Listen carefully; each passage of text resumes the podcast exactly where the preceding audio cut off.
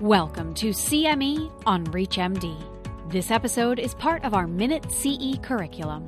Prior to beginning the activity, please be sure to review the faculty and commercial support disclosure statements, as well as the learning objectives. We've discussed both clinical trials and real world data around more durable treatment modalities. So let's take a look at some actual patients. This is CME on ReachMD. I'm Dr. Sabin Dang.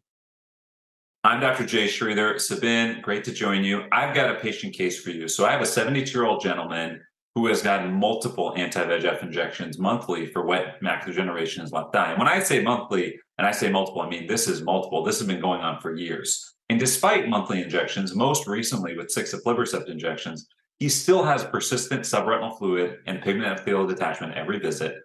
He's frustrated by the lack of improvement in his visual acuity but what he's most frustrated about is the need to keep coming back to see me and getting treatment. He travels frequently for work and for pleasure.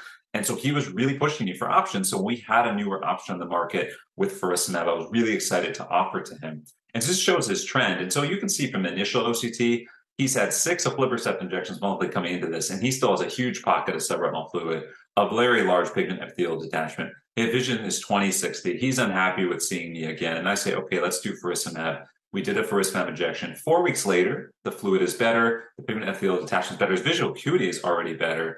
And so we did another monthly treatment. This is now the OCT after two treatments. The fluid is gone at this point, and he's really pushing. He says, There's no fluid, doc. I want to extend out further. I'll usually do a two week extension, be a little more cautious, but he really pushed me to do eight weeks. So we did a third injection with faricimab. Said, come back in eight weeks. When he comes back in eight weeks now, he's eight weeks after his third faricimab injection got no subretinal fluid, a low lying pigment epithelial detachment. He's 20, 25 after 2060 baseline. And again, he pushes me and he says, I want to go out to three months. And he's continued on this progress event. It's changed his life. And I'm curious, have you seen cases like this in your own practice? I mean, this is game changing, right? I mean, this is a patient who I think you mentioned is traveling a lot for work. How much more flexibility does your patient have with all this stuff? So I think this is so exciting for us as retina specialists I personally have similar cases, Jay, and they describe this as finally feeling a sense of freedom, visiting their grandkids for extended periods of time for the first time. So I'm so glad we've got this stuff. I've got a case for you too, if you don't mind. I'd like to share. This is on a different long, higher durability treatment. This is a port delivery system. I'm just going to start with the OCT because that's how I live my life when I take care of patients.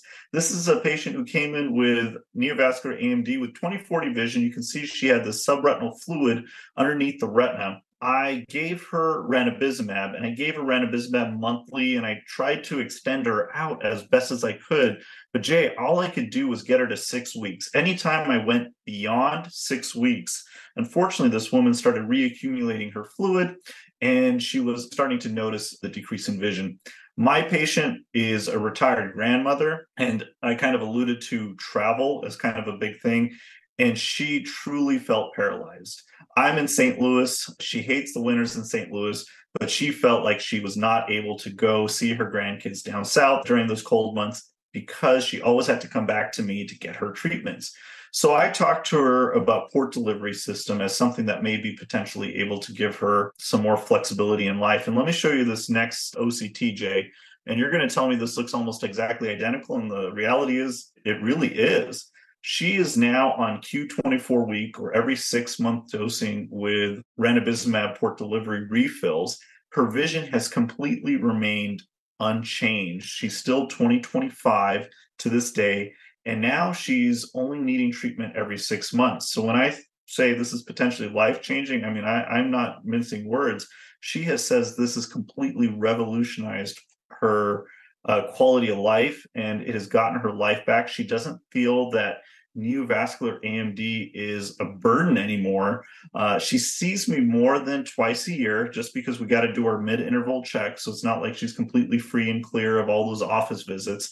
But her burden of visits is substantially less. Have you had similar type of responses from your patients, Jay? Yeah, I mean, this to me, this is the human side of everything we do. This is you change someone's life, someone's life, and really the take home. Even though the PDS, like you mentioned in previous episodes, currently on voluntary recall due to issues with the septum dislodgement, it just shows how we need to stay on the cutting edge and continue to push the envelope in terms of these newer therapies because it really allows our patients a greater sense of freedom I couldn't agree more. Unfortunately, Jay, that's all the time we have for today. Thank you for joining me. Always great to talk to you.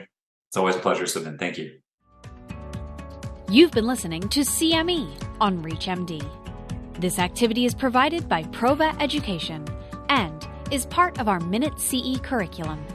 To receive your free CME credit or to download this activity, go to reachmd.com/prova. Thank you for listening.